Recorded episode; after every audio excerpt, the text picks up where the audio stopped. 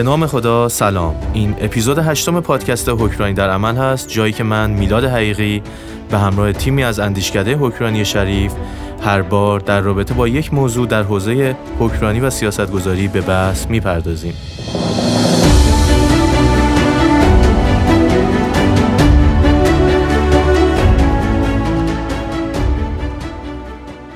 مهمان این برنامه آقای محمد مهدی حبیبی هستند رئیس هیئت مدیره سازمان مردم نهاد فضای مجازی پاک.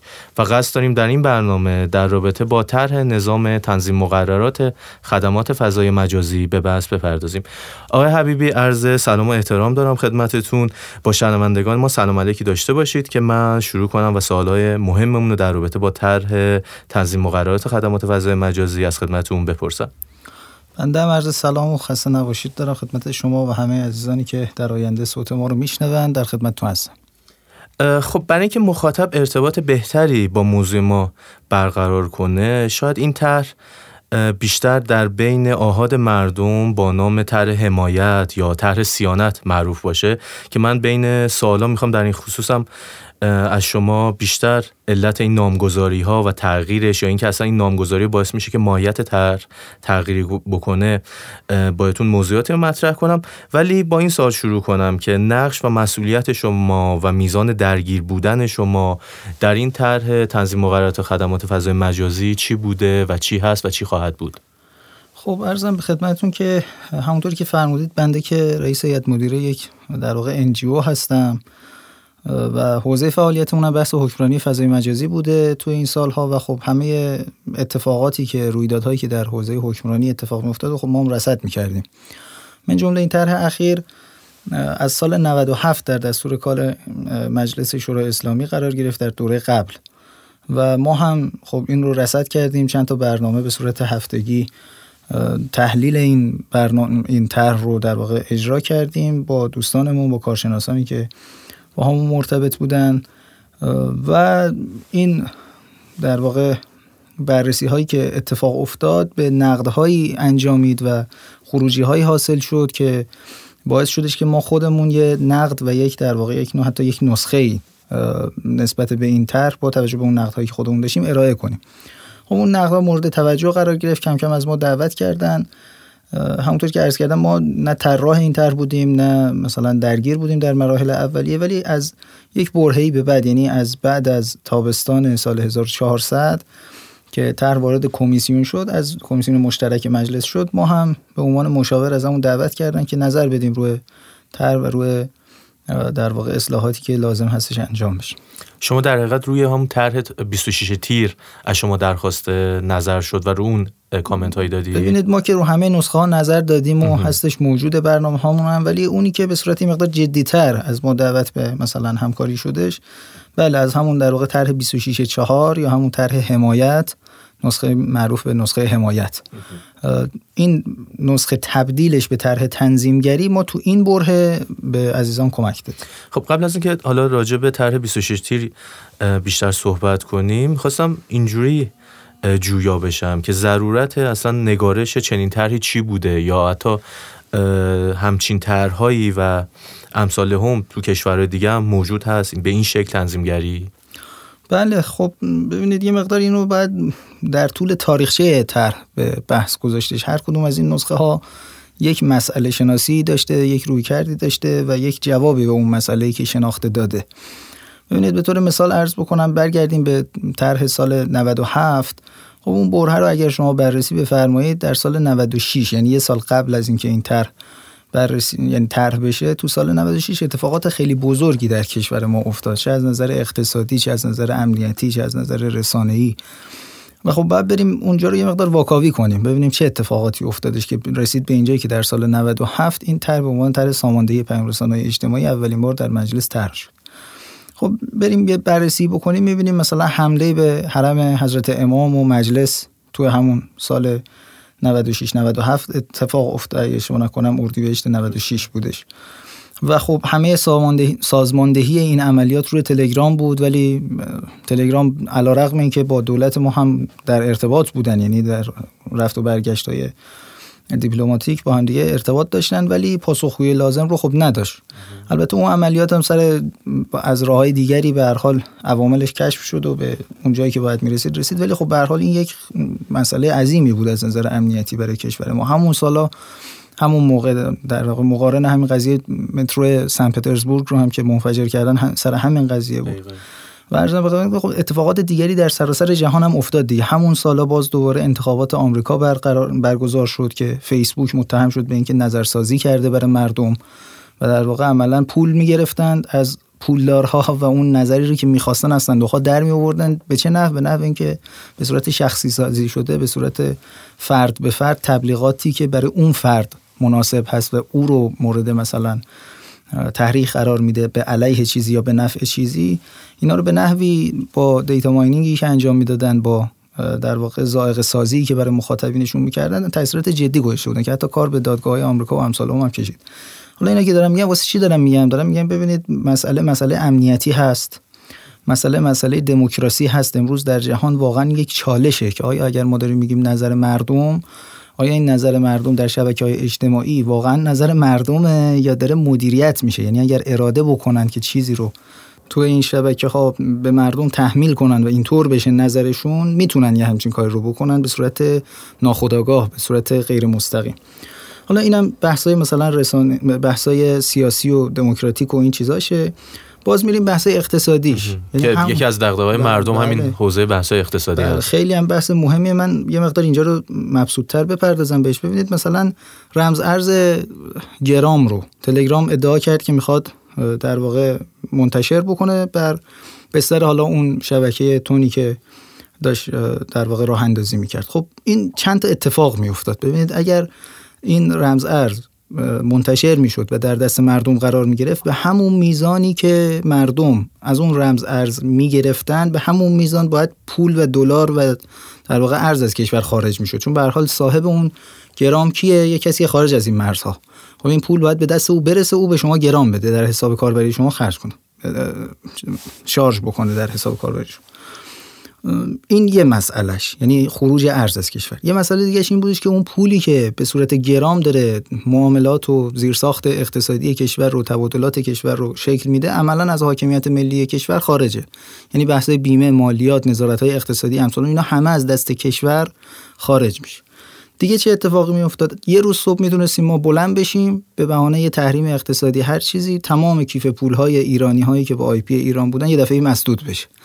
و خب همه این مشکلات که حالا اینا گوشه ای از مسائلشه. یعنی اگر شما حاکمیت و حکمرانیت بر پولت از دستت خارج بشه دیگه شما هیچی نداری. عملا نابود میشی. یعنی اتفاقات بسیار بزرگ و خطرناکی می‌تونه برای کشور بیفته. خب اینا همه اینا رو گفتم که حالا اینم جالبه که بعدتر خود آمریکا جلو یعنی می‌گفتن خب آقا رمزارز گرام که منتشر نشد پس چی شد؟ جالبه بدونن عزیزان که خود دادگاه های آمریکا رأی به این دادند که این رمز ارز نه در آمریکا و نه در هیچ کجای دنیا نباید عرضه بشه. دلیلش هم تسلط و سلطه دلار خودشون بود. یعنی تصورشون بود که اگر همین مشکلاتی که بنده عرض کردم نسبت به ریال برای ما اتفاق میافتاد مشابه همین اتفاق برای دلار هم اتفاق میافتاد. یعنی حاکمیت جهانی دلار. ارزم به خدمتتون تسلطی که اونها بر تبادلات مالی دارن و اطلاعات مالی دارن و امثال هم اینا از دست حاکمیت آمریکا خارج می‌شد. حکم داد دادگاه آمریکا و جلوی عرضه این رمزارز رو گرفتن و در همه جای دنیا هم دستور دادن که نباید عرضه بشه. خب حالا همه اینا رو عرض کردم که بگم ببینید مسئله اولا یک مسئله مثلا صرفا رسانه ای یا یک مثلا بازی های مثلا خبری و اینها نیست. مسئله فضای مجازی ساحت دوم زندگی مردم شده. من حالا الان در شبهای قدر به سر می‌بریم. دیشب یه کلیپی از یکی از سخنرانان عزیزم شنیدم. جالب اینجا نقل کنیم که گفتن که مثلا درد مردم اینترنت نیست درد مردم نانه مثلا. خب نشون میده که اون سخنران عزیز که بندم ارادت دارم حقیقتا نسبت بهشون اون شناخت کافی و لازم رو نسبت پدیده فضای مجازی و اینترنت اصلا ندارن. ببینید اینترنت داره میشه بستر زندگی ما. وقتی میشه بستر زندگی شما اقتصاد شما رو همین بستر سیاست شما رو همین بستر امنیت شما رو, رو همین بستر فرهنگ شما رو همین بستر. خب حالا اگر این وسط اونها اگر بخوان چالشی برای ما ایجاد بکنن به اندازه یک کلیک به اندازه یک تحریم مثلا همونطوری که شهید حاج قاسم سلیمانی رو از تمام پلتفرم اینستاگرام حذف کردن با تمام کاربرایی که از ایشون حرف می‌زنن همینجور میشه همه اقتصادی که کسب و کارهایی که مردم دارن و روی این پلتفرم ها دارن تبادلات مالی و امثال اون می‌کنن می‌تونن با یک کلیک ببندن. خب این هر عاقلی میگه آقا اینو باید به فکرش بود باید به فکر مدیریتش بود. پس مسئله مسئله مثلا یه بحث میگم رسانه ای یا مثلا بازی های مثلا سیاسی خبری اینا اینا نیست. مسئله مسئله آینده حاکمیت کشوره. مسئله تمام ابعاد موضوعات مختلف زندگی مردم که وابسته میشه به فضای مجازی این مسئله ما در این سطحه. حالا برگردیم به تاریخچه چون فرموده تو مسئله شناسی که اتفاق افتاد سال 96 این اتفاقات مهم افتاد. مهمترین چیزی که در کشور ما داشت در واقع فعالیت می‌کرد تو حوزه فضای مجازی تلگرام بود. یعنی پیام رسان تلگرام به عنوان مهمترین و فراگیرترین اپلیکیشن مورد استفاده مردم. خب نماینده های مجلس دیدن همه این اتفاقاتی که داره میفته بر بستر این پیام رسانه و این پیام رسان مهمترین چیزیه که هیچ کسی هم مسئول ساماندهیش نیست. یعنی ما همین الان هم که ما داریم با هم صحبت می‌کنیم هیچ ارگانی نهاد مشخصی برای ساماندهی پیام ها در کشور وجود ندارد. یه سری مسئولیت های مشخص شده که آقا مثلا وزارت ارتباطات فلان مثلا چه می‌دونم توسعه ای رو مثلا انجام بدهد واسه اینکه بحث پیام رسانه در کشور مثلا توسعه بده ولی مسئول تنظیمگری مسئول مقرره گذاری برای فعالیت پیام رسانه هنوزم وجود نداره. اتفاقی که افتاد دیدن همه مشکلات روی پیام رسانه پیام رسانه تلگرام گفتن خب ما باید یه طرح بنویسیم یه قانون بنویسیم که اون مشکلات رو بیاد برطرف بکنه. طرح ساماندهی پیام های اجتماعی از مجلس در واقع در مجلس مطرح شد که البته اون طرح معلومم نیست چی شد یعنی نه رأی گیری شد نه رد شد نه تایید شد تا اومد مجلس بعدی. در مجلس بعدی سال 99 این دفعه طرح همون طرح منتها اندکی تغییرات به اسم طرح سیانت از حقوق کاربران و باز همون پیام های اجتماعی مطرح شد که این نسخه دوم طرح بود. خب این از طرف کمیسیون فرهنگی اومده بود.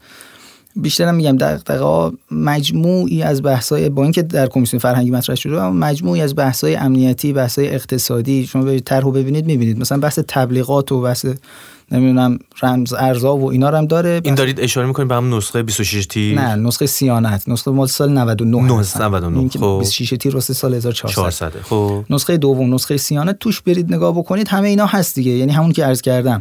دیدن یعنی دستگاه مختلف نشستن. هر کسی مشکلات خودش رو آسیب هایی که از تلگرام دیده بود و گفت. بعد اینا نشستن. متناسب با هر کنون از این ایرادات یه بندی اضافه کردن. یکی مثلا گفت آقا اصلا کسی مسئول صاحب پیام رسان نیست. گفتن خب یه مثلا هیئت ساماندهی و نظارت بذاریم که این نظارت و ساماندهی پیام ها رو به عهده داشته باشه. یکی دیگه گفت آقا مثلا بحث امنیتی و اینا به مشکل می‌خوره. گفتن خب آقا مثلا بحث گذرگاه مرزی رو که مثلا می‌خواد داده ها وارد و خارج در کشور بشه برای وقتایی که مثلا مشکلات حملات سایبری و امثال هم داریم مثلا اینو به عهده فلانی بذاریم. یکی دیگه گفتش آقا بحث اقتصادی و مالیش چی؟ گفتن خب بانک مرکزی مسئولیت مثلا ارزه رمز ارز و فلان و اینا رو در این پیام رسان ها به عهده بگیره. این شما میرید می‌بینید تقریبا تمام مسائل فضای مجازی چون تو پیام رسان مطرحه اینا اومده تو اون طرح به عنوان ساماندهی پیام رسان ها مطرح شده. همین توضیحی که دادم شد پایه‌ای برای تغییر طرح سیانت به طرح حمایت. یعنی دیدن آقا اگر ما بخوایم همه این مسائل رو حل بکنیم که لازم حل بکنیم و اگه حل نکنیم مسئله پیام رسان حل نمیشه در کشور. گفتن اگه همه اینا رو بخوایم حل کنیم فقط مقصود پیام رسان نیست. اگه بخوایم کمش کنیم خب مسئله پیام رسان هم حل نکردیم. لذا نسخه بعدی یک سطح موضوعش توسعه یافت موضوع قانون. یعنی موضوع قانون پیام رسان ها بود. شد تمام خدمات پای کاربردی. و حالا اون لفظ سیانت هم که اون موقع حالا نمی‌دونم عزیزان یادشون هست. یعنی کلمه سیانت کلمه با کلاسی بود. حالا الان نگاه نکنید که عنوان مثلا حرف بعد ازش استفاده می‌کنن. ولی اون موقع کلمه با کلاسی بود. ولی به مرور زمان نقد هایی که شد گفتن خب حالا اون مثلا سیانتش رو عوض بکنیم که نگن مگه مردم اطفال صغارن که مثلا نیاز به سیانت داشته باشه. گفتن حمایت از حقوق کاربران و عرض کردم نسخه قبل پیام رسان ها بود پیام رسان های این شد خدمات پایه کاربردی. دلیلش هم همین بود که عرض کردم چون مسائل انقدر متعدد بود. که اگر می‌خواستن همش رو حل بکنن دیگه مخصوص پیام رسانا نبود. اگر می‌خواستن جزئیش رو حل کنن همون پیام رسان هم حل نمی‌شد مسئلهش. لذا گفتن یه توسعه پیدا بکنه این طرح حمایت همون طرح 26 4 همون نسخه 26 4 که در تابستون. بازم از همین طرح تاریخ 26 تیر ماه خیلی از افراد و خیلی از منتقدین به عنوان یه نسخه چرکنویس اصلا ازش یاد کردن و اشکالات زیادی بهش وارد کردن که اگر درست متوجه شدم از ابتدای صحبت خودتونم شما هم گفتید خودتون و در تیمتون اشکالات زیادی به این تر وارد کردید. اساسا اصلا این همچین طرحی باید منتشر و عمومی می‌شد و اصلا انتشار همچین طرحی مغرضانه بود یا میشه گفت به نوعی بر اساس زیاد کم دانشی یا بیکفایتی بود که این طرح اینجوری مطرح شد و در حقیقت این هم, هم از طرف آهاد مردم در حقیقت با موزگیری روبرو شد. ببینید ما حالا من که میگم تو این قسمت اصلا نه طراح بودم که بخوام دفاع بکنم من راحت نقد می‌کنم این قسمت رو. ولی یه حقی رو ما باید به نظرم به طراحا در این برهه بدیم. چرا؟ ببینید از یه طرف میگن شفافیت. از یه طرف میگن آقا شما هر کاری می‌خواید بکنید در مشارکت با مردم و فلان و اینا. از یه طرف میگن خب چرا طرح نپخته رو مثلا منتشر کردید؟ خب همینه دیگه. مرحله مر... اگه ما می‌خوایم مرحله به مرحله قدم به قدم نسخه ها رو منتشر کنیم همه مطلع باشن. همه منتقدین تر اگر شما مراجعه کنید از همون نسخه اول تا همین نسخه آخر رو همه نسخه ها نقد دارن. نقد مکتوب دارن. خب این به برکت انتشار قدم به قدم طرح بوده. یا باید اینو بپذیریم که آقا نه برن یه عده توی مثلا پستویی بشینن هی صحبت کنن هی طرح رو بهبود ببخشن بعد یه دفعه یه طرح مثلا خوبی بیارن که به نظرم نمیشه هم یعنی این طور نمیشه که یه عده برن توی پستویی بشینن و طرح خوبی بیرون بیارن. باید منتشر بشه عمومی بشه افراد ببینن نظر بدن. یا اگر می‌خوایم این کارو بکنیم منتشر کنیم و عمومی کنیم طبیعتا این ایرادات هم ممکنه داشته باشه. طرح اول طرح نپخته باشه کم کم بهتر بشه. مضافا یه نکته دیگه هم شما دقت بکنید. من یه تعبیری یه جای به کار بردم به نظرم خیلی مهمه. این بعد سیاستمدارای ما کارشناسای ما به این توجه کنن. این طرح سیانت مثل این دیدی تو صنایع هوافضا میگن یه موشک می‌خواد تولید بشه 100 تا صنعت دیگه هم کنارش توسعه پیدا می‌کنه. این طرح سیانت یه همچین چیزی بود. مثلا کاری ندارم به خوب و بد بودنش. اینو وقتی می‌خواستن تولید بکنن و درست کنن هزار جای حکمرانی ما و حاکمیت ما متوجه مسائلی شد که تا پیش از این اصلا متوجه این مسائل نبود. و این خیلی برکت مهمی بود به نظرم. یعنی اگه این طرح امروز هم مثلا کلا کنار گذاشته بشه اصلا بگیم آقا برو کنار کاری نداریم. بحث هایی که روی این طرح شد رفت و برگشت هایی که شد مشخص شد عمق مسائل اهمیت مسائل حجم مسائل چقدر بالاست. و خب وقتی یه همچین مسئله رو باش روبرو هستیم طبیعیه که ما ایرادات زیادی بگیریم. چون مسئله نوعه چون مسئله جدیده. مسئله ابعاد و زوایش هنوز مشخص نیست. طبیعیه به نظرم که نظرات مختلف. همین امروز ما با دوستان صحبت می‌کنیم. مثلا خب منتقدین زیادن دیگه. وقتی با منتقدین صحبت می‌کنیم به بحث می‌گذاریم بعضا تو حرفای خود این عزیزان نسبت به همدیگه تعارضایی وجود داره. یعنی همه مخ... ممکنه مخالف نظر این طرح باشن ولی نظرات خودشون هم اینجوری نیست که اجماعا راهکار جایگزینی وجود داشته باشه. اینم مهمه. یعنی این طرح رو ورداریم بگیم آقای ایکس این طرح رو نوشته آقای ایگرگ بیاد طرح بنویسه. آقای ایگرگ هم که بنویسه چیز جایگزینی در حقیقت واسش نداره. همین. یعنی می‌خوام بگم مثلا مسئلهشون تازه است و هنوز اجماع نظری اتفاق نیفتاده بود مخصوصا تو اون دوره. حالا الان یه مقدار بحثا پنبه زده شده یه خورده باز شده مواضع مشخصتر شده باز بهتره. ولی اون موقع اصلا نمی‌شد که توقع داشته باشیم مثلا ولی یه نکته ای که حالا به کرات بهش اشاره میشه بحث اون سرمایه اجتماعی یا میزان اعتمادی هستش که مردم دیگه به این گونه طرحها ندارن. یعنی سوالی که شاید از نگاه مردم بخوایم بپرسیم اینه که مردم دوباره باید چرا اعتماد کنن به این گونه طرحهایی که با حالا نامگذاری خاصی که میشه در حقیقت یه مقدار ایجاد حساسیت بالاتری می‌کنه و حتی یادم در این طرح بعدش که ما گزارش مرکز پژوهش هم دیدیم اصلا سهه گذاشت روی این حساسیت هایی که از قلب وجود داشت و یه مرجع در حقیقت علمی در حقیقت ایرادات زیادی به این طرح وارد کرد چه حالا از حیث قوانین و مقررات. و یه نکته مهمم که در حقیقت وارد کرده بودم به این طرح مرکز پژوهش ها این بودش که این طرح موجب بیاعتمادی بیشتر مردم در حقیقت به دولت و نظام میشه و باعث میشه که همین سرمایه اجتماعی اندکی هم که داریم از بین بره که در حقیقت تو گزارش مرکز پژوهش ها به همچین نکته‌ای به نوعی اشاره شده بود. راجع به این موضوع هم حالا سرمایه اجتماعی و اعتماد مردم هم یه مقدار صحبت کنیم. ببینید سرمایه اجتماعی که خیلی مسئله مهمیه. همه ما دوست داریم سرمایه اجتماعی کشور روز به روز بیشتر بشه. منتها اگر این مسئله رو بخوایم واقعیت هم قبول کنیم من قبول دارم که طرح این در واقع طرح و اتفاقاتی که حاشیهش افتاد موجب ضربه به سرمایه اجتماعی ما شد. من اینو قبول دارم. منتها خب تحلیل کنیم دیگه می‌خوایم ببینیم چه شده است. اگر میشه جبرانش کرد اگر میشه جلوگیری کرد از تکرار این قضیه. من اعتقادم اینه که ببینید خیلی بازی رسانه ای شد. یعنی بیش از این که ریشه در واقعیت داشته باشه این ضربه هایی که به سرمایه اجتماعی ما خورد ریشه در بازی رسانه ای داشت. این خیلی مسئله مهمیه ها. نشونش کجاست؟ همون مرکز پژوهش های نظرسنجی اعلام کرده شنیدم گفتن 90 درصد مردم مخالف ترن من اون نظرسنجی رو دیدم محتواش. تو همون نظرسنجی 88 درصد مردم گفتن یا ما کلا اطلاع نداریم از محتوای تر یا گفتن کم اطلاع داریم از محتوای تر. خب این چجوری قابل جمعی؟ یعنی چی؟ این تحلیل بکنیم این یعنی چی؟ که 88 درصد میگن ما اطلاع نداریم یا کم اطلاع داریم که چی هست این تر و 90 درصد به قول اینا میگن. حالا من که نظرسنجی رو نمی‌دونم چقدر معتبر بوده نظرسنجی که انجام دادن. ولی تو همین نظرسنجی اتفاق افتاد یعنی در حقیقت احساس ادراک شده ای بوده که مردم از یه موضوع مبهمی که شاید فقط اسم شنیده باشن بله. یه عده از مردم. البته بله. خیلی از مخاطبینم یا خیلی در حقیقت اخشار جامعه هم یا خیلی از دانشجو هم ریزش رو مطالعه کرده بودن. ولی شاید به قول شما شما میشن می‌خواین همچین چیزی عنوان کنی که خیلیش اون احساس ادراک شده مردم بوده که مبتنی بر واقعش بله. نبوده. ببینید ما می‌خوایم سرمایه اجتماعی رو ببینیم یه سرمایه اجتماعی که مثلا یه قشر خاص که نمیشن که یه درصد مثلا دو درصد یه درصد که. بحث ما بدنه مردم. بدنه جامعه وقتی اینجوری میشه این نشون میده که رسانه ها به شدت کوبیدن تر رو ولی محتوای تر رو کسی ازش اطلاع نداره. یعنی تصویرسازی ذهنی شده بر مردم. من یه مثال بزنم. ما روز سه اسفند توی در واقع کمیسیون مشترک این طرح تنظیمگری تصویب شد. کلیاتش. کلیات طرح نظام تنظیم مقررات در روز سه اسفند تصویب شد. شما برید این کانال خبر فوری رو نگاه بکنید. به عنوان یکی از رسانه های پرنفوذ در بین مردم نسبتا یعنی یکی از کانال های پرنفوذه دیگه. برید ببینید تو اون روز چند تا پست علیه تر گذاشته. این یک. دو.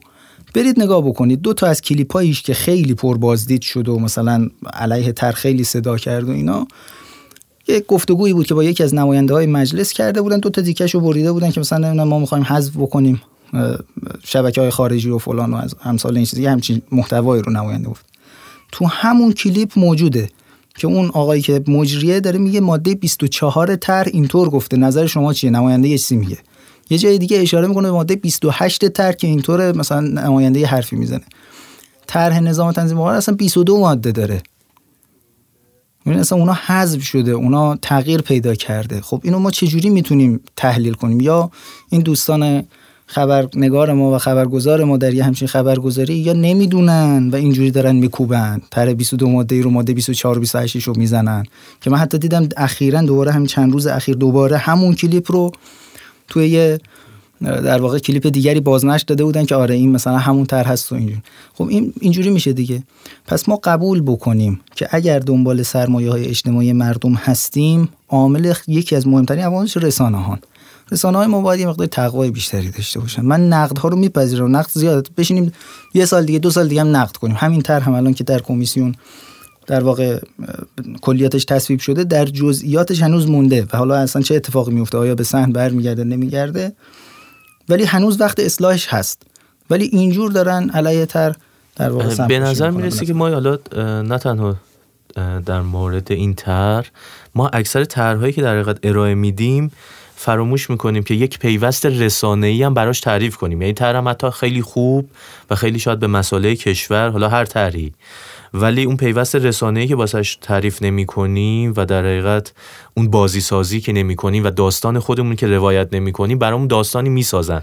خب این طرح هم همینطور. من یادم چند اپیزود پیشم با فردی و افرادی که تو حوزه یارانه بنزین در حقیقت صحبت می‌کردیم. اونا هم در همین نقص و, و همین ایراد و به نوعی داشتن که پیوست رسانه طرح و به نحو احسند در حقیقت تبیین نکرده بودن و مشکلاتی براشون ایجاد شده بود.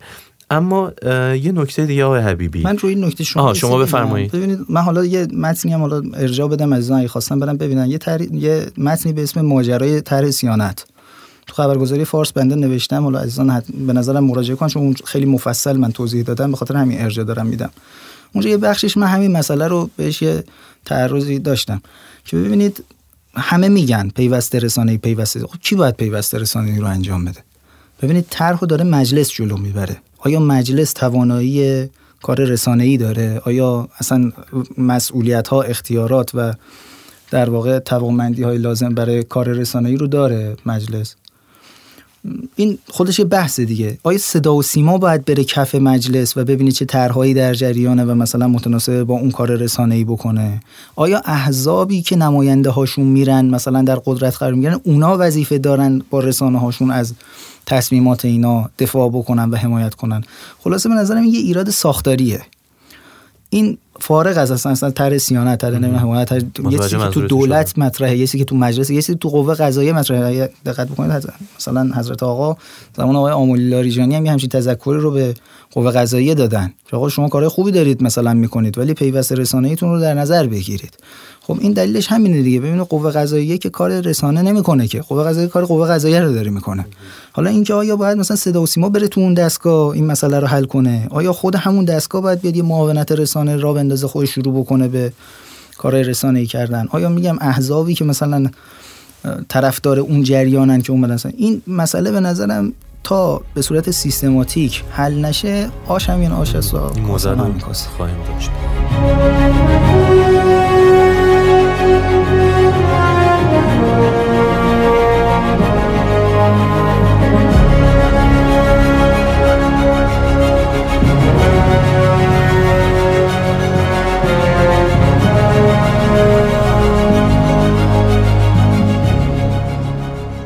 یه نکته دیگه که در حقیقت تو عنوان طرح هم به چشم می‌خوره این است که توی عنوان طرح اینجوری ذکر شده. طرح نظام تنظیم مقررات خدمات فضای مجازی. رو کلمه خدمات من دیدم که حساسیت زیاد هست. منظور از کلمه خدمات چی هست؟ و اینکه آیا موقعی که ما بحث تنظیمگری رو مطرح می‌کنیم بحث محتوا هم داریم؟ یعنی در حقیقت این تر به نوعی میگه که من محتوایی که می‌خواد تو این بسترها هم انتشار پیدا کنه باید از ممیزی من و یه فیلترهایی بگذره و یه شاخصهایی داشته باشه و رو محتوا هم می‌خواد در حقیقت ورود کنه. ببینید یه مسئله تو فضای مجازی هست. این یه مقدار اول ما به صورت هستی شناسانه یعنی ببینیم فضای مجازی اصلا چیه و بشناسیمش. بعد حالا من جواب این سوال شما رو بدم.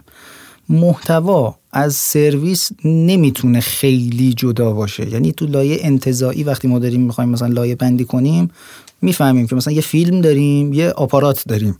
خب بله این آپارات سرویس اون فیلم روی آپارات داره بارگذاری میشه اون محتواه. ولی در عمل تو بحث مدیریتی و میدان که وارد میشیم از بحث تئوری خارج میشیم اینو آنچنان نمیشه از همدیگه منفک در نظر گرفت و براش نسخه پیچید. یعنی شما وقتی می‌خوای محتوا رو در موردش حرف بزنی خب چه جوری اصلا می‌خوای مدیریت کنی محتوا رو؟ از طریق اون پلتفرم باید این مدیریت اعمال بشه دیگه. اگه می‌خوای سرویس رو مدیریت کنی خب سرویس چیه سرویس رو می‌خوای مدیریت کنی؟ محتوای سرویس باید مدیریت بشه دیگه. پس آنچنان از نظر عملیاتی و در میدان نمی‌شود محتوا و سرویس رو خیلی عجیب غریب از هم جدا کرد. چه یه حد و حدودی میشه گفت مثلا میشه گفت آقا مثلا ساترا مثلا بحث صوت و تصویر فراگیر رو که به عهده داره خب باشه. مثلا نمی‌دونم فیلم و سریالایی که مثلا نمی‌دونم در فلان جا داره مثلا بارگذاری میشه این خط و خطوطش و تنظیمگریش رو او انجام بده. یه کسی هم بیاد مثلا نمی‌دونم خط و خطوط گذاری واسه پیام رسان رو مثلا انجام بده.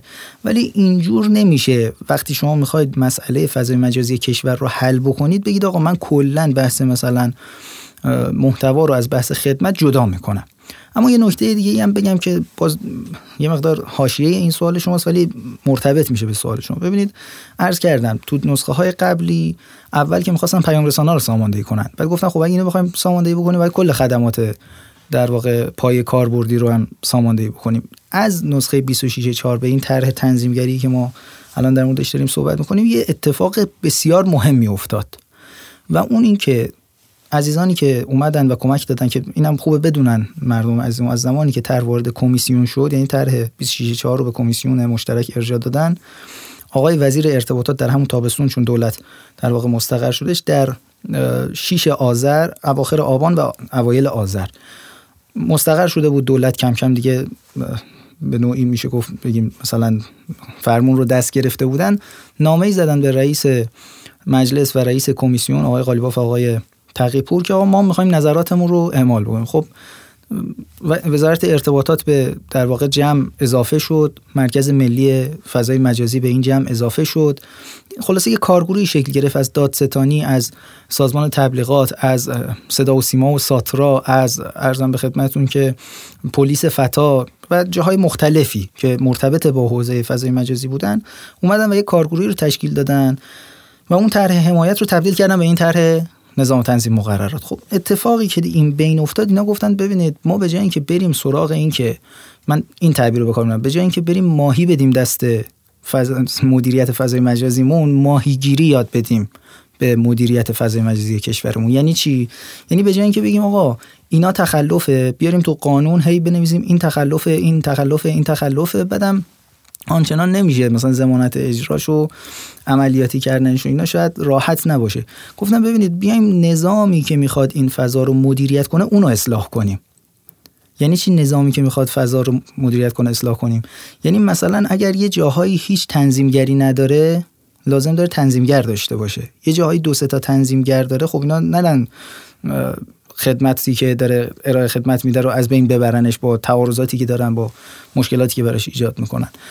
اگر یه جایی یه رده بالاتری مثل مثلا شورای عالی یه مصوبه رو گذرونده که اگر مثلا ده سال پیش این مصوبه شورا به درستی انجام شد هیچ وقت خیلی از این مشکلات اصلا پدید نمی اومد پیشینی حل می‌شد. خب اون نیازمند زمانت اجرا داره نسبت به مسئولین. اونو اصلاح کنیم. خب اینا میشه یعنی اصلاحاتی که به نوعی اصلاحات نهادیه. یعنی ما داریم اون نظامی که اون ماشینی که می‌خواد این فضای مجازی رو مدیریت بکنه اونو داریم اصلاح می‌کنیم. نه اینکه بیایم بند به بند هی جرم انگاری بکنیم برای تخلفات مثلا پیام رسانه و امثال البته این نسخه آخرم بازی مقداری از اینا رو داره حالا میگم چرا اگر وقت شدش ولی این اصلاح که اتفاق افتاد عملا نسخه آخر دیگه موضوعش پیام ها یا خدمات نیست حتی. موضوعش تنظیمگریه موضوعش نظام تنظیم مقرراته. حالا نظام تنظیم مقرراتی که می‌خواد خدمات رو در واقع تنظیمگری کنه. نمی‌دونم تونستم دقت مسئله رو خب به نوعی میشه گفت همین شورای عالی فضای مجازی کارش تنظیمگریه. یعنی شما میگید که به نوعی ما تنظیمگر تنظیمگران درست کنیم؟ ببینید لایه های مختلفی دارن. ما این لایه های حکمرانی در که اصلا یکی از مشکلات ما همین بوده که لایه های حکمرانی به درستی با همدیگه در تعامل نبودن. یعنی شورای عالی فضای مجازی باید سیاستگزار کلان باشه. نباید در کف میدان با نمی‌دونم انواع اقسام خدماتی که دارن سرویس ارائه میدن مثل مثلا آپارات و تلگرام و فیلیمو و فلان و بهمان بشینه سر کله بزنه که. او باید در جایگاه شورای این نظام چهار سطحی که آقای وزیرم هی روش تاکید داشتن اصلا همینه. یعنی جایگاه شورای عالی رو به جای خودش گذاشته جایگاه تنظیمگران که در بدنه دولت هستن و در جایگاه خودش گذاشته.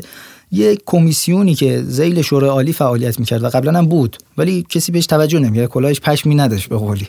ولی باید داشته باشه. حالا عرض می‌کنم یعنی این که این کمیسیون باید کلاهش پشم داشته باشد مورد اجماع تقریبا بین مسئولین کشوری که اخیرا هم تو شورای عالی گویا حالا این مسئله رو به بحث گذاشتن حالا ببینیم نتیجهش چی میشه.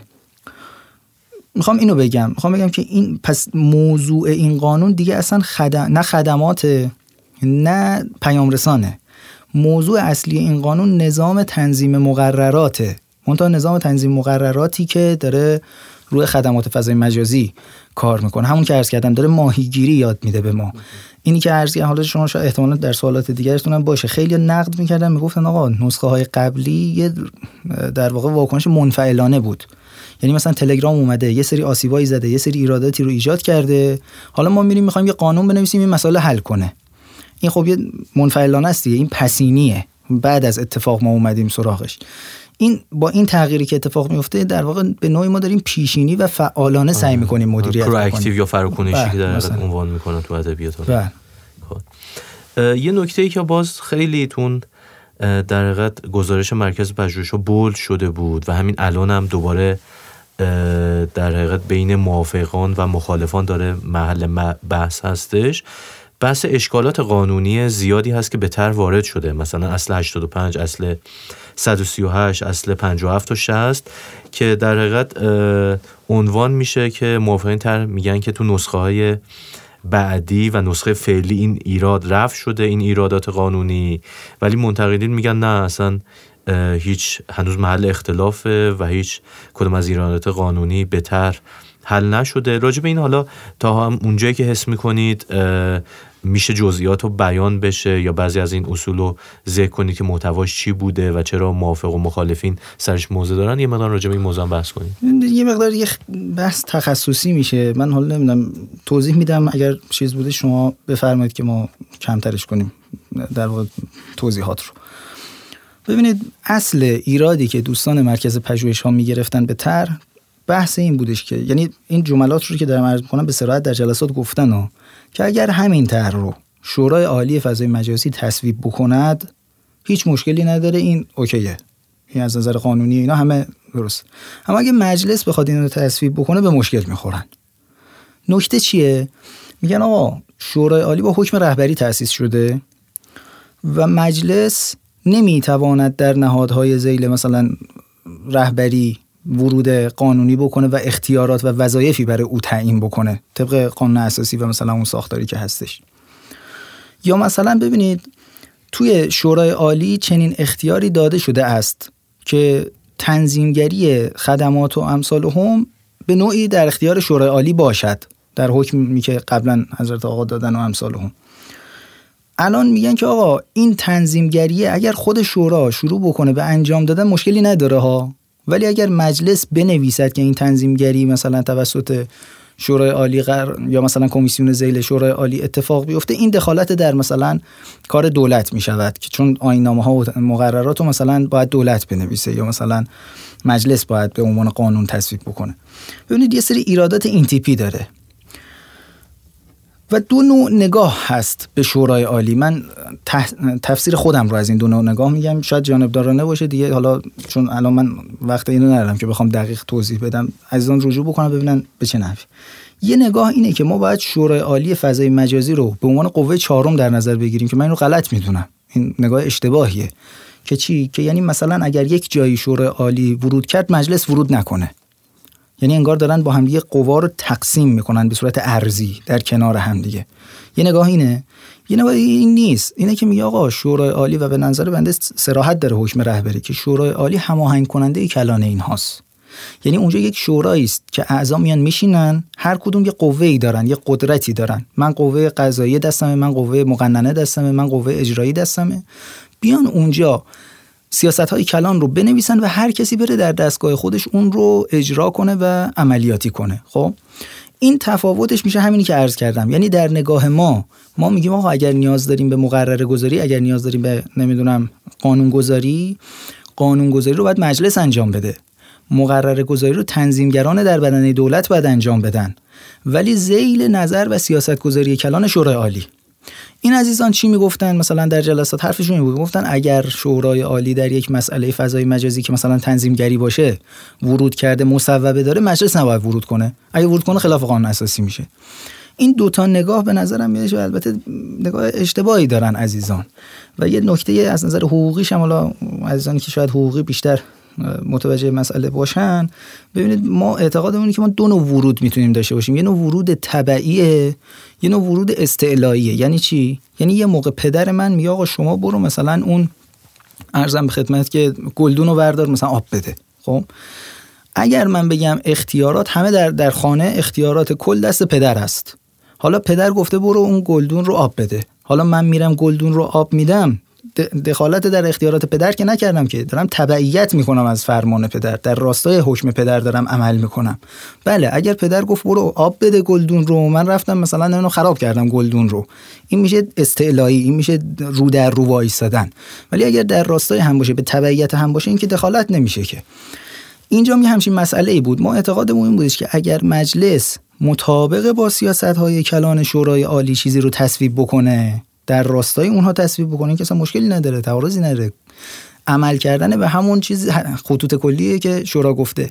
بله اگر اومدش مثلا کمیسیون چون ایراد می‌گرفتن دیگه می‌گفتن کمیسیون عالی تنظیم مقرر شما دارید اینجا اختیارات و وظایفش رو دست می‌زنید دارید دخالت می‌کنید در مصوبه شورا. خب باشه. اگر مصوبه شورا چیزی خلاف حرف ما بود و ما داشتیم مثلا توسعه یا تزییقی می‌دادیم که مخالف حرف شورا باشه و این ایراد شما وارده.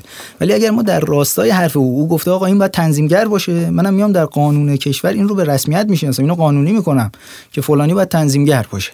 این ورود ورود تبعیه و مشکلی نداره. این یه اجمالی از بحث‌های حقوقی حوله. اینه که البته اینم که البته خیلی جزئیات داره و بعد سر هر بله. کدومش خیلی مفصل‌تر بحث بشه ولی به صورت خیلی کلی و در حقیقت حالا یکی دو تا بحث اصلی رو در حقیقت مطرح کردی. اگه نکته دارید بفرمایید. نکته آخرم هم اینه که یه نظری هم بود. حالا اینا عزیزان در رفت و برگشت با هم دیگه دنبال راهکار نهایی هستن. یه نظر این بودش که حالا مورد اجماع تقریبا دو طرف هم قرار گرفت نهایتا. اینکه بخشی از این در واقع طرح رو خود شورای عالی تصویب بکنه بخش دیگری شروع مجلس بیاد با ارجاع به اون مصوبه تصویب بکنه. این راهکاری بودش که از نظر حقوقی میگم چون از نظر محتوا که همه کسانی که در کارگروه بودن اعتقاد داشتن به اینکه آقا این نسخه نسخه خوبی شده نسخه نظام تنظیم مقرر نسخه نه البته با اصلاحاتی. یعنی همه اعتقادشون بود که باید اصلاحاتی بازم روش بشه. ولی یه همچین روی کردی هست که یه بخشش بره شورا تصویب بشه بقیهش بیاد در مجلس تصویب بشه که اون ایرادات حقوقی هم نداشته باشه. خب آقای حبیب اجازه بده از یه بود و نگاه دیگه به این طرح نگاه کنیم.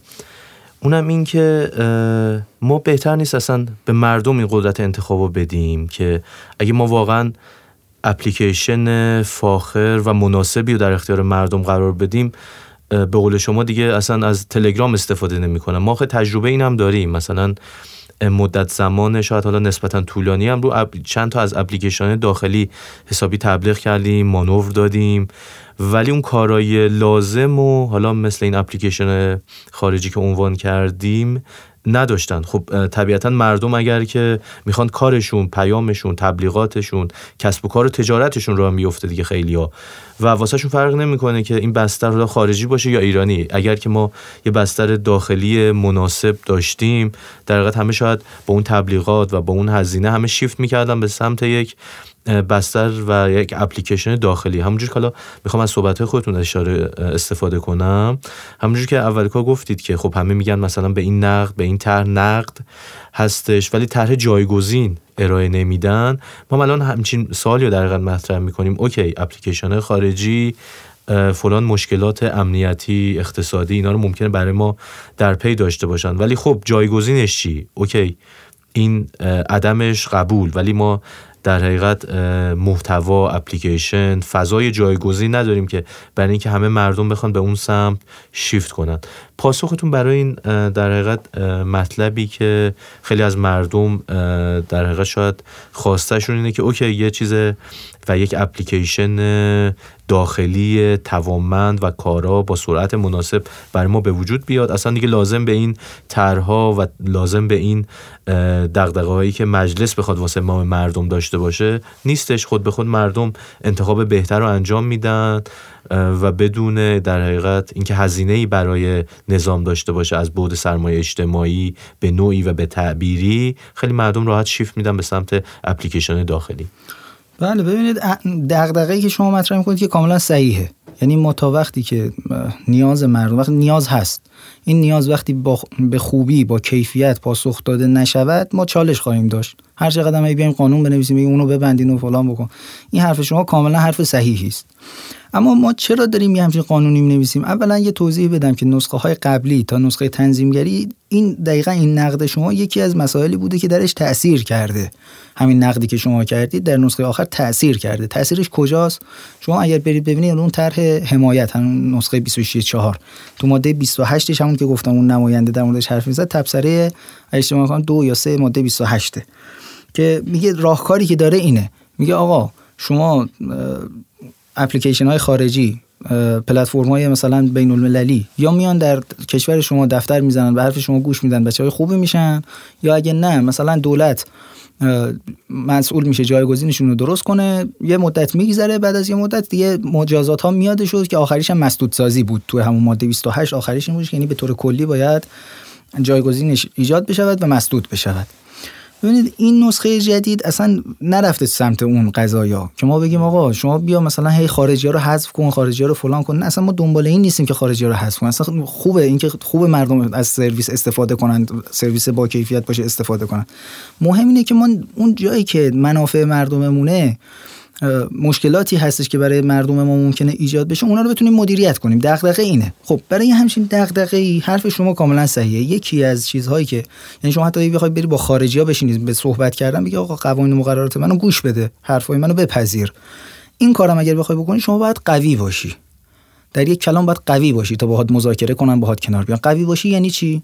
یعنی باید سرویس های خوبی داشته باشی که در میز مذاکره. یا آقا اگه شما به حرف من گوش ندی من جایگزینت می‌کنم و بتوانی جایگزین کنی.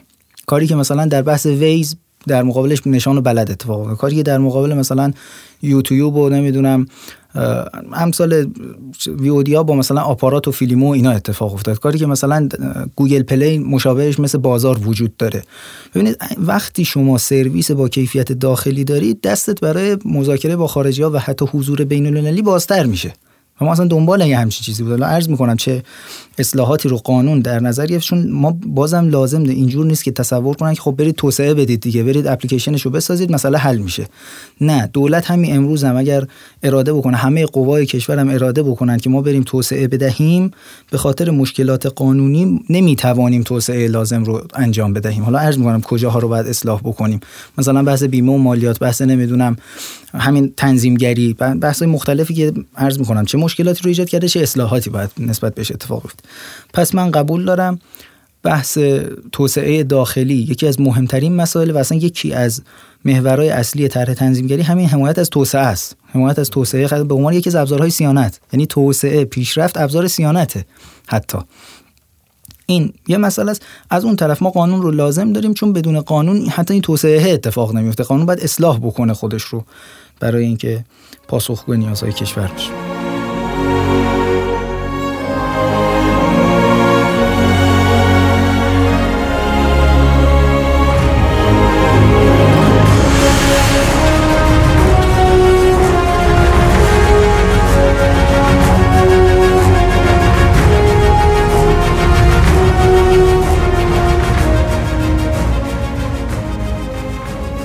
یه مثال می‌خوام بزنم. همین الانش به عنوان مثال خب توییتر با فیلتر شکن دسترسی بهش هست و خیلی از مسئولین ما که پیام می‌ذارن توی توییتر و خیلی به کرات هم مشاهده میشه و خیلی هم داره روز به روز استفاده مسئولین از توییتر زیاد میشه این در حقیقت ممنوع است و فیلتر هست. این یا اینکه باید اینجوری ما این موضوع رو حل کنیم و حذف کنیم برای خودمون یا اینکه ما یک اپلیکیشن ممنوع است و فیلتر هست و هیچ کسی نه مردم نه مسئولین نمی‌تونن ازش استفاده کنن یا اینکه مجاز هست و اینکه همه بتونیم استفاده کنیم. بحث اینه که موقعی که حالا قانونی ابزاری استفاده میشه برای محدود کردن دسترسی معمولا مردم این عدم دسترسی و باش برخوردار میشن و به مسئولین زیاد در حقیقت تلاطمی براشون ایجاد نمی‌کنه. یا مثل حالا یه مثال هم بزنم همین یکی دو روز اخیر ما درگیرش بودیم. اینکه مثلا یک نفر از مسئولین با گوشی اپل توییت می‌زنه که آقا واردات اپل رو ممنوع کنید. یه مقدار مردم این تناقض رو که می‌بینن بیشتر شاید به مقداری آزاردهنده و اذیت کننده باشه و یه مقدار حس می‌کنن حسی از هیپاکرسی نفاق یا یعنی این تناقض اینکه قانون برای مردم و مسئولین یه مقدار متفاوت هست بهشون دست میده. الان مردم حالا همونجوری که حالا اشاره کردیم اون احساس ادراک شده ای که وجود داره این است که خیلی از دسترسی ها ممکنه قطع بشه و اگه هم قطع بشه مسئولین یا اون افرادی که همین الانش هم از خیلی از سرویس ها استفاده می‌کنن واسه اونا قطع نخواهد شد و واسه مردم با هزینه بیشتر با سرعت کمتر دسترسی های سختتر براشون مهیا خواهد بود. پاسخ این دغدغه رو چجوری می‌دید آقای حبیبی؟ ببینید اولا که خب حالا مسئولین که یه نفر واحد نیستن که تعداد متعددی هستن از مسئولین. طرف اصلا قبول نداره این چیزها رو که مثلا ما باید مثلا قدرت ملی داشته باشیم باید پلتفرم های خودمون رو داشته باشیم تا بتونیم حتی در خارجی هم بخوایم حضور بهتری داشته باشیم. اینا قبول نداره. خب اونجا هم حضور داره. بله. اگر از اون دسته از مسئولین باشه که از این طرف اینجوری میگه آقا ما باید مثلا داخلی استفاده کنیم بعد خودش میره خارجی استفاده می‌کنه. بله این یه نفاق حرف شما هم صحیحه. این قانون هم اتفاقا از قضا این مسئله رو واسه مسئولین مشکل براش ایجاد یعنی دیگه مسئولین نمی‌تونن به چون مصوبات شورای عالی رو اینجا جرمنگاری کرده تو این یعنی بازدارندگی مسئولین. بازدارندگی ایجاد خواهد کرد. یعنی جرمنگاری کرده واسه مسئولین ها انفصال از خدمت می‌خورن اگر مصوبات رو اجرا نکن خب پس ببینید چند تا مسئله شد شما فرمودید. یکی بحث نفاق است. خب نفاق که ما که کاری نمی‌تونیم نباید فرد منافق باشه ولی ما می‌تونیم برخورد کنیم با نفاق او. برخورد شما اینجا پیش بینی کردیم که اگر مصوبه شورای عالی دارد چون شورای عالی هم دقت کنید دیگه مصوبات شورای عالی واسه مسئولینه واسه مردم نیست. همون که گفتم سیاست گذاری کلانه. اصلا مخاطبش مردم نیستن. این اومده واسه مسئولین در واقع انفصال از خدمت زده. خب اون بحث در حقیقت مردم نگرانی که دارن از سرعت پایین اینترنت هست که همین الان هم به نوعی شاهدش هستیم و بحث اینکه هزینه هم دارن به مرور زمان داره همینطور بیشتر میشه و این نگرانی هم بحث اون دسترسی هست. یعنی حس می‌کنن مردم که این دسترسی به بعضی از شبکه ها بعضی از پلتفرما واسه گروه خاصی طبقه خاصی حالا این طبقه خاص ممکنه حتی مثلا اساتید دانشجو بگیم ما. ولی این ممکنه یه مقدار طبقه بندی بشه و در مردم رو دسته بندی کنن. یه سری از این نگرانی ها وجود داره که نمی‌دونیم چقدرش واقعیت چقدرش اون احساس ادراک شدنه و یه مقدارش هم داریم در همین روزهای اخیر در بحث سرعت و هزینه رو داریم حس می‌کنیم. بله. ببینید دو سه تا مطلب حالا شما فرمودید من این ستا رو توضیح میدم. یکی بحث همینی که فرمودید سرعت اینترنته که سرعت اینترنت اصلا ربطی به این طرح نداره. این طرح که تصویب نشده که بخواد اثر بکنه. مشکل سرعت اینترنت مشکلیه که ما ده سال اون جایی رو که باید توسعه می‌دادیم ندادیم رفتیم جای دیگری رو توسعه دادیم. ببینید اینترنت همراه در هیچ جای دنیا اینجوری که در کشور ما توسعه داده شد توسعه داده نشده. تمرکز کشورها روی اینترنت ثابته. فرقش چیه؟ اینترنت همراه با امواج و امواج فرکانس هایی داره که این فرکانس ها محدوده. یعنی شما اگه از حدی بیشتر اصلا نمی‌توانی توسعه ایجاد کنی مگر که هی فرکانس های جدید بگیری و این ته داره. ولی اینترنت ثابت با فیبره. شما هر هی فیبر می‌کشی هی اضافه میشه ظرفیتت. و نکته دیگه این که همون اینترنت همراه هم که داره در واقع سرویس میده به مردم این باز می‌رسه و میچسبه به همون زیرساخت فیبر کشور. اون زیرساخت فیبر اون جوری که باید توسعه داده نشده ظرفیت ها تکمیل شده با این کرونایی هم که اومد و این حجم از در واقع استفاده ای که مردم داشتن عملا این سرویس از نظر کیفیت و سرعت و امثال هم دچار چالش شده. خب حالا دولت هم دولت جدید من اینو به عنوان یک دفاع عرض من دولتی نیستم مسئولیت دولتی هم ندارم عرض کردم. ما انجیو ایم ولی بنده تقدیر می‌کنم به عنوان یک کارشناسی که در بخش مردم نهاد دارم فعالیت می‌کنم. از این رویکرد دولت که آقای دکتر زارپور از ابتدای شروع فعالیتشون هدف گذاریشون کردن که آقا در طی سه سال مثلا انقدر اشتراک فیبر نوری بدیم و این اگر اتفاق بیفته سرعت هایی به مراتب بالا شاید 5 6 برابر حتی تا 10 برابر اتفاق بیفته واسه کشور. خب اینو باید اونجا پیگیری کنیم. پس ببینید این طرح به هیچ وجه اصلا کاری به سرعت اینترنت نداره. این یه بحث حالا بحث فیلترینگ رو من عرض می‌کنم که یه جایی گفتم مثلا اعمال خط مشی ترافیکی کنیم این چه اتفاقی میفته چی میشه و چه تأثیری داره. و بحث هزینه ها هم همینطور. به هزینه هم مربوط نمیشه. ببینید هزینه یک بحثی است که یه اپراتور یه سری اپراتور دارن فعالیت در واقع خدماتیشون رو ارائه میدن. اینا باید بچر... بتونن بچرخونن. فعالیتشون. اینا دارن ترافیک و ارزم خدمت سرویس هایی که میدن و تجهیزاتی که استفاده می‌کنن همه رو دلاری می‌گیرن. خب و اینا هم دوره زمانی استفاده داره. اینا هی مدام باید اصلاح بشه. نمیشه که به طور فزاینده همه قیمت همه مسائل بالا بره و این حوزه ای که مستقیما به دلار و اقتصاد بین الملل مربوطه هیچ تغییری نکنه. حالا من نمی‌خوام دفاع بکنم از گرون شدن نه. یه کاری بکنیم مثلا بالا نره. ولی دارم میگم این طبیعت فضای خراب اقتصادی ماست. نمی‌تونیم بگیم که نه این به خاطر این طرح داره بالا میره. نه خیر. الان عزیزان ببینن دیگه. ببینن از پنج سال پیش تا حالا انواع اقسام خدمات و سرویس هایی که به خارج از کشور وابسته بوده چجوری تغییر قیمت داده؟ بس اینترنت چجوری تغییر قیمت داده؟ باز میگم من به هیچ وجه تایید نمی‌کنم افزایش قیمت رو ولی طبیعت این اقتصاد خراب اینه. یعنی نمی‌تونیم زیاد شاکی باشیم از اینکه چرا اینجوری است بریم اقتصادمون رو درست کنیم. نه اینکه بگیم که این مسئله مثلا این طرح داره میاد و قیمت رو همز. اما این شبهات پس منشأش کجاست؟ کجای این طرح همچین حرفی رو در آوردن؟ شما ببینید ما توی یک بخش از زمانت های اجرای این قانون یه سری مجازات هایی رو در نظر گرفتن واسه سرویس های متخلف یعنی مثلا شما فرض کنید آپارات میاد یه تخلفی رو انجام میده. خب ما باید چجوری با این برخورد بکنیم با این سرویس؟ هشت مرحله در نظر گرفته شده که خود این بسیار مسئله عالی یعنی این خیلی به نفع کسب و کارهای ما میشه. چون من یه توضیح پیشینی بدم. فیلترینگ تو کشور ما قانون خاص خودشو داره. یعنی قانون جرایم رایانه ای ماده 21 و 23 اگر درست در خاطرم باشه میاد مشخص می‌کنه. میگه آقا ما یه کمیته تعیین مصادیق مجرمانه داریم. اون کمیته هر چیزی رو گفت که باید مثلا اینطور بشود این مصداق مجرمانه است باید حذف بشود این مثلا باید اصلاح بشود. اگر سرویس ها به حرف اون گوش دادن که گوش دادن. اگه گوش ندادن خودشون دیتا سنترشون همه چیزشون باید تعطیل بشه. و تعطیل بشه یعنی فیلتر بشه تو فضای مجازی. پس ببینید ما قانون مصوب مجلس در مورد فیلترینگ داریم. اصلا امروز تلگرام باشه قانونی فیلتر شد. ارزم به خدمتتون توییتر باشه قانونی فیلتر شده. سایت ها و وبلاگایی که داره روز هر روز مثلا بسته میشه باشه قانونی داره بسته میشه. این محتوایی که از روی آپارات و فیلم و امثال اون برمیدارن باشه قانونی میبنه این قانون جرایم رایانه ای ماده 21 و 23 برن عزیزان رجوع بکنن. اونجا یه همچین چیزی میگه. یعنی میگه هر آن چیزی که کمیته تعیین مصادیق مجرمانه گفت شما باید گوش بدی. ندی فیلتر میشی. خب؟ حالا این قانون داره چیکار می‌کنه؟ ببینیم چون مهمه دیگه. ببینید این قانون که داره اضافه میشه چه تغییری داره بر وضع موجود میده. نیایم یه چیزی که به یه قانون دیگه مربوطه رو بزنیم به این قانون. این قانون داره میگه آقا به جای اینکه شما از اولین مرحله بری سری فیلتر بکنی اولا هشت مرحله در نظر بگیر که تازه تو مرحله هشتمش هم بازم مسدود سازی نیست. یعنی تو نسخه قبلی بود. ما به خاطر اینکه حساسیت ها کاهش پیدا کنه احساس نکنن آقا این دنبال بحث مسدود سازیه گفتن حتی مسدود سازیش هم برداریم. یعنی اعمال خط مشی ترافیکی آخرین مرحله برخورده که تازه حد اونم باز به عهده قاضی نیست مثلا. تو تفسرش به وضوح گفته گفته حد اعمال خط مشی ترافیکی و تعرفه ترجیحی که اون بحث قیمت ها باشه. یعنی این سرویس سرویس گرونتری باشه.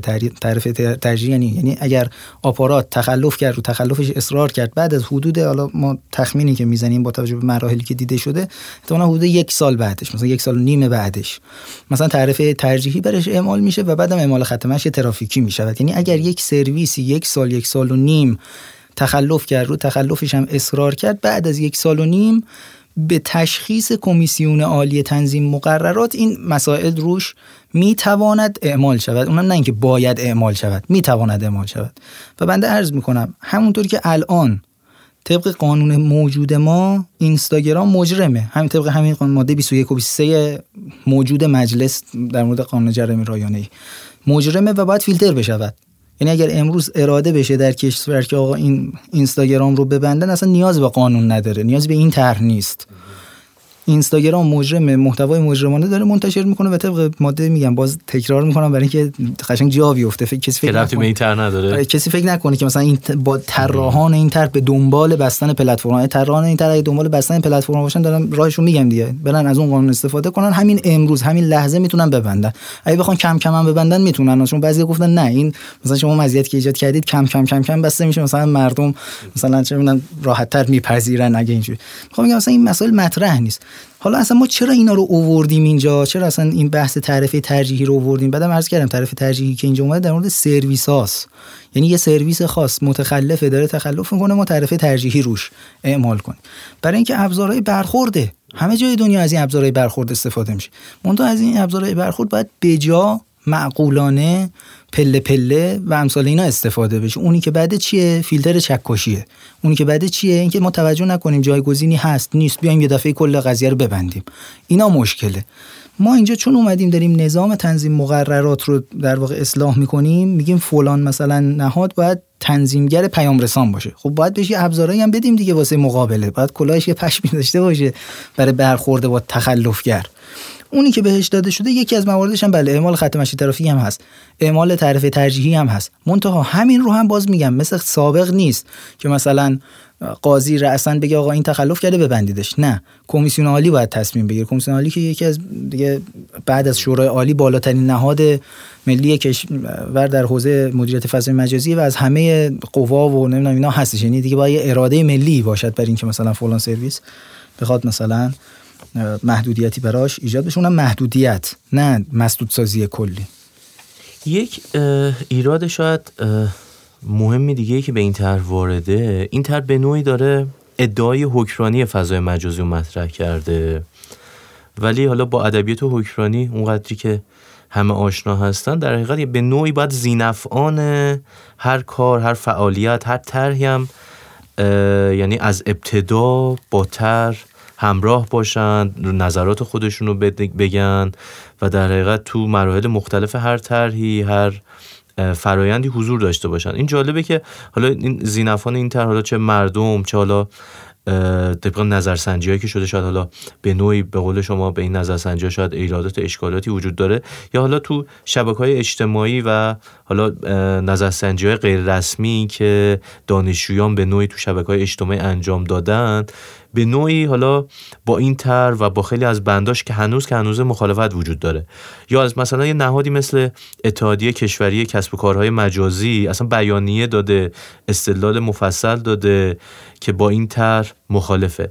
چرا در حقیقت این زینفان متعدد این تر و گروه های مختلف از اون لحظه که این طرح حالا ایدش به ذهن رسیده تو خود اون کمیته ای که این طرح رو در حقیقت نگارش کردن. تو مراحل مختلف و ایراداتی که بهش وارد میشن نبودن که مجبور میشن اینجوری واکنش بدن. مثلا اتحادیه کشور کسب و کارا مجبور بیانیه بیده و بگه که اوکی از منم نظرسنجی کنید منم دخیل کنید و در حقیقت اینجوری بخواد که وجود خودش رو در حقیقت به نوعی استدلال بیاره و ثابت کنه. چرا از این زینفان متعدد در این طرح تو مراحل مختلف استفاده نشده؟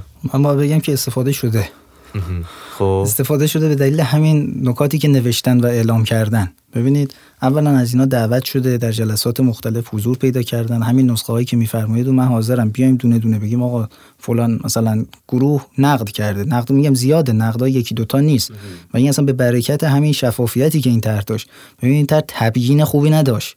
ولی شفافیت بسیار بالایی داشت. یعنی هر بندی که عوض می‌شد یه نسخه به یه جایی می‌رسید که میگم خود اینو به عنوان نقد گفتن. گفتن انقدر نسخه دادید که مثلا می‌خواستید گمراه کنید مردم رو. او یا شفافیت می‌خواید یا نمی‌خواید. اگه می‌خواید خب میشه همینی که شده.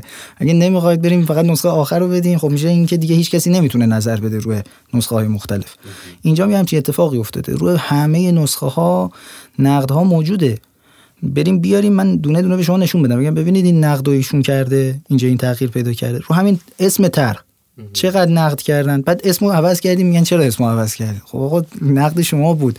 بعد تو محتوا می‌گفتید چرا رفتید سراغ این قضیه؟ ما رفتیم خب سراغ این یکی قضیه. خب اینو عوض کردیم دیگه. الان شما نظرتون این بودش که آقا شما اومدید. من یادم نمیره می‌گفتن مثلا تو نسخه های قبلی اون هیئت ساماندهی و نظارت یکی از نقدا این بود. می‌گفتن این خودش میاد میشه یه نهادی جلوی شورای عالی خب اینو اصلاح کردیم دیگه. این ساماندهی و نظارت رو حذف کردیم. یکی از کمیسیون های شورای عالی رو گذاشتیم بالا سر قضیه. نقد کردن. گفتن آقا کمیسیونه اون کمیسیونی که می‌خواد به عهده بگیره این قضیه رو مثلا نمی‌دونم تخصصی نیست فلان نیست بهمان نیست. گفتیم خب باشه اینو خود شورای عالی بره مثلا اعضاش رو جوری بشینه که تخصصی باشه. یا مثلا ایراد گرفتن گفتن آقا این تر مثلا باعث می‌شود که الزامن همین که عرض کردم این الزام و اختیار خیلی از نظر حقوقی فرق داره. الزاما بعد از مثلا دو سال پلتفرم‌های خارجی فیلتر بشود اون نسخه 26 4 یه همچین شبهه‌ای در مورد نحوه نگارش متنش می‌شد وارد بشه. البته من معتقدم همونم هم اینطوری نبود. ولی همچین ایرادی رو می‌گرفت. خب عوض کردیم دیگه. ایراد می‌گرفتن می‌گفتن آقا هر کسی فیلتر شکن تو گروه خانوادگی هم مثلا بگذاره مجرم محسوب میشه و فلان میشه. ایراد می‌گرفتن به یکی از بندا. خب اینا رو اصلاح کردیم دیگه. دونه دونه بیان عزیزان بذارن جلوشون اون نقدهایی که منتشر شده و ببینن آیا تاثیر کرده یا نکرده. جلسات گذاشته شده با عزیزان مختلف. میگم من خودمون از همین جلسات وارد مشاوره با کمیسیون شدیم. یعنی مرکز پژوهش ما رو دعوت کرده بود ما یعنی خودتون در یکی از ناقدها بودید؟ ناقد بودیم. اصلا اون همون نقدی که شما فرمودید مرکز پژوهش ها اعلام کرده شو بعد تو روزنامه زدن به جای اینکه به صورت کارشناسی برای مجلس بفرستن اون بعضی از بنداش عین حرفای منه. یعنی دوستانی که با من آشنا اصطلاح اصطلاحاتی که من به کار بردم تو جلسه و حضور داره. حرفم اینه می‌خوام بگم نه. بله اختلاف کارشناسی هست. ممکنه ما مثلا بعد از شنیدن حرف ده نفرم اونی که تصمیم گیره به حال بگه من نه نمیپذیرم این نقد شما رو. ولی اینو می‌تونیم نشون بدیم که به حال حرفا شنیده شده و اصلاحات اتفاق افتاده. حالا بله نمی‌تونیم بگیم 100 درصدی بوده. اینم طبیعیه چون به حال نظرات مختلفه. ممکن شما 10 تا نقد بکنیم من سه تاشم نپذیرم از شما. دیگه نمی‌تونیم توقع داشته باشیم همه نقد هایی که بعدم نقد ها گاهن متعارضه هستن با هم تو همون جلسه که ما رفته بودیم حرفایی زده می‌شد بعضا خودشون با خودشون متعارض بودش. حالا اون کسی که نشسته وسط می‌خواد جمع بکنه مطلب و برای بعد نظر یه طرف رو بگیره دیگه. بعد اون طرف مقابل میگه حرف ما شنیده نشد. خب به عنوان آخرین سال آقای حبیبی می‌خوام از خدمتون بپرسم که وضعیت حال حاضر این طرح چی است؟ ما الان در تاریخ 5 اردیبهشت 1401 هستیم و روزهای اخیر صحبت های راجع به طرح شده. حالا شما بیشتر که حالا تو جریان این طرح هستید این روزهای اخیر چه صحبت هایی شده و در آینده نزدیک و می مقداری دورتر بازیگران مختلف این طرح چه کارهایی قرار انجام بدن و چه اتفاقاتی برای این طرح خواهد افتاد؟ بله ارزم به خدمتتون که ببینید حالا طرح که الان به دست کمیسیون مشترکه یعنی طبق رأی نمایندگان طرح باید در کمیسیون مشترک بررسی بشه. منتها خب حالا ایرادی گرفتن به حالا من نمی‌دونم اینا رو کامل توضیح بدم یا نه ولی حالا یه اجمالی فعلا بگم. ببینید ایراد گرفتن به همون ماجرای سه اسفند. یعنی طرح تنظیمگری که آماده شد در نه بهمن نهایی شد به اصلا اسمش مشهور به نسخه نه بهمن یا همون طرح نظام تنظیم مقررات. اینکه نهایی شد در سه اسفند در کمیسیون به رأی گذاشته شد. بعضی ایراد گرفت یعنی معاونت قوانین آقای قالیباف نه معاونت قوانین مجلس معاونت رئیس مجلس. که این نباید تو کمیسیون مطرح بشه بعد تو سند مطرح نه نه نه. ایرادشون این بود. می‌گفتن شما ما طرح حمایت رو به شما دادیم. خب. شما برای اصلاح کردن این طرح یا باید طبق نمی‌دونم ماده 146 آینامه آینامه داخلی مجلس میفرستادید اینو به مرکز پژوهش ها مرکز پژوهش ها رأسا وارد می‌شد و اصلاح می‌کرد. یا مثلا همون طرح حمایت رو همون نسخه 26 رو کلیاتش رو رأی می‌گرفتید. تایید می‌شد. بعد مثلا در شور دوم اینجوری میگن در شور دوم نسخه جدید مثلا پیشنهاد داده می‌شد و کلیات این یکی به رأی گذاشته می‌شد این جایگزین اون می‌شد. یعنی یه ایراد کاملا شکلی به نحوه رسیدگی قضیه گرفت. که البته با اجماعی که در کمیسیون وجود داره به خاطر همون کارگروهی که تشکیل شد. یعنی همه دستگاه تخصصی کشور در حوزه فضای مجازی اونایی که مسئولیت دارن در این حوزه اومدن پای کار و نظر دادن. و اصلا این رأیی که 19 تا از 20 تا نماینده حاضر در جلسه کمیسیون رأی مثبت به این طرح دادن ناشی از این بود. الکی پدید نیومده این اجماع نظر. روی کلیاتش. اینو ایراد شکلی بهش گرفتن. خب با این اجماعی که هست من به نظرم میادش که این مشکل شکلی کاملا قابل رفعه. میان اون طرح قبلی رو رأی گیری می‌کنن طرح جدید رو در شور دوم به جاش می‌ذارن. اما این ایرادو گرفتن. خب متوقف شدن همین وسط یه مسئله دیگری پدید اومد و اون این بودش که 185 تا امضا ادعا شدش که جمع شده که ما می‌خوایم طرح رو از کمیسیون برگردونیم. خب آین نامه داخلی مجلس روشن سریحه که اگر بخوان کمیسیون رو تعطیل کنن باید اگر اشتباه نکنم ماده 162 تبصره دو آینامه داخلی مجلس این مطلب رو بهش پرداخته. اگه بخوان کمیسیون رو ملغا کنن باید لغو کمیسیون رو به رأی بگذارند و 50 درصد به اضافه یک رأی بدن به این طرح. خب چه اتفاقی افتاد؟ اولا یه سریا که معتقدن اصلا دیگه نمی‌تونه به رأی بذاره مجلس برگردوندن از کمیسیون رو. چرا؟ چون یه بار این کارو کرده.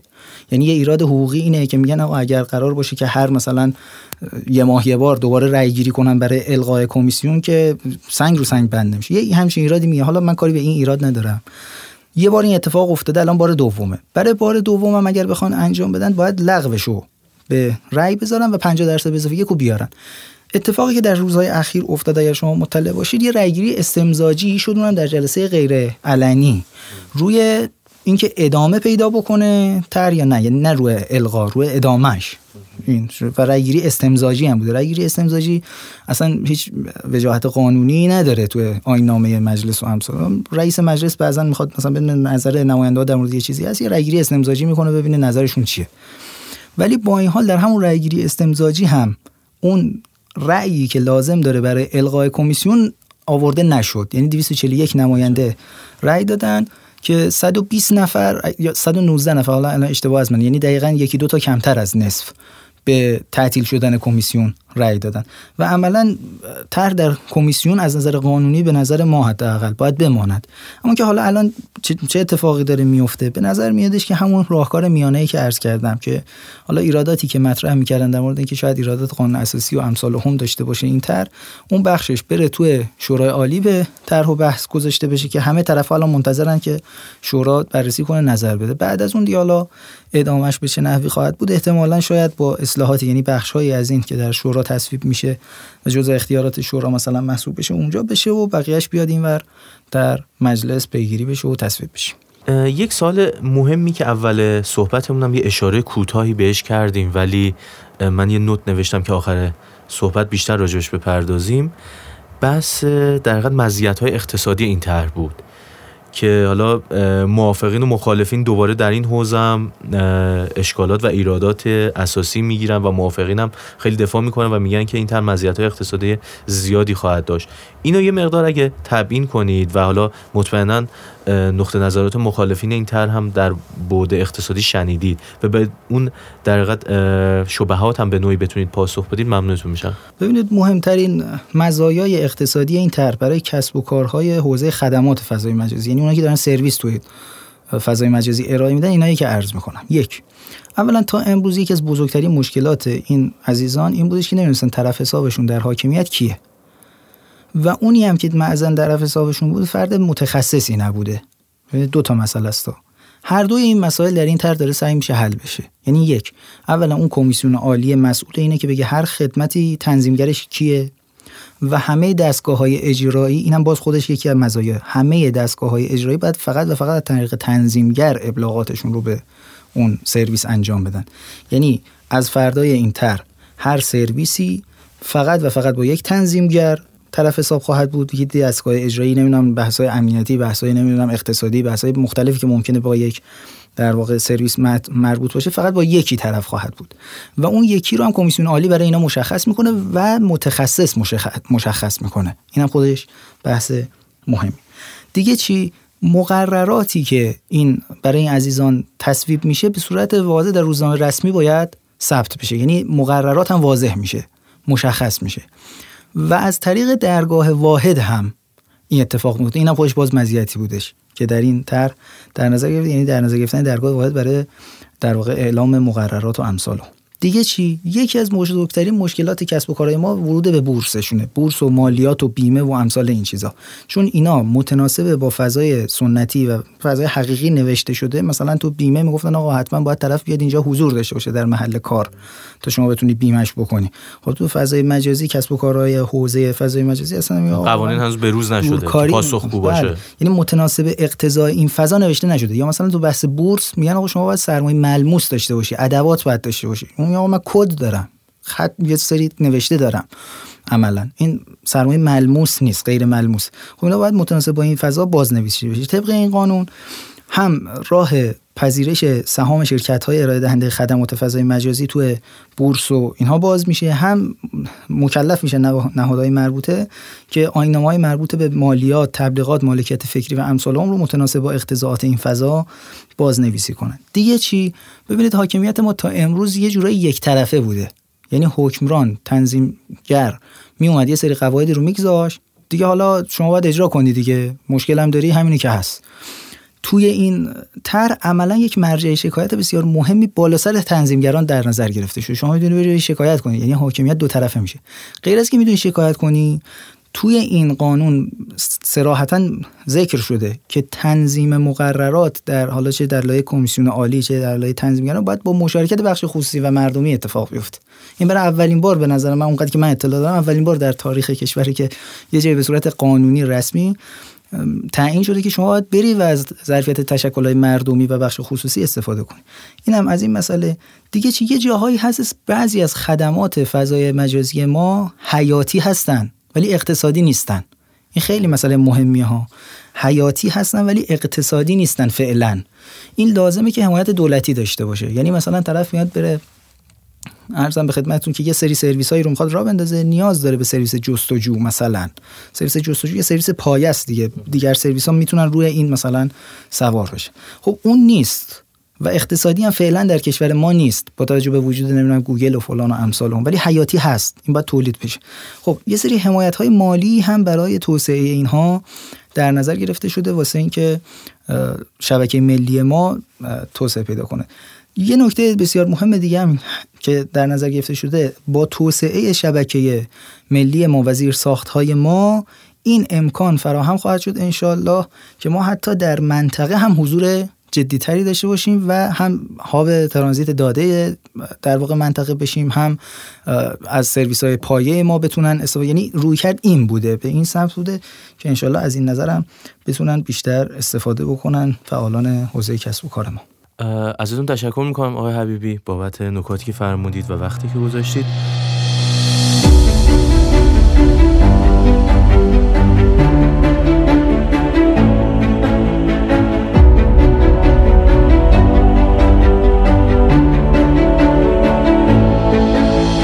خب شنوندگان ارز کنم که ما رو می‌تونید از طریق وبسایت اندیشکده حکرانی دنبال کنید. همچنین در حقیقت توی اپلیکیشن های پادگیرم پادکست ما بارگذاری میشه.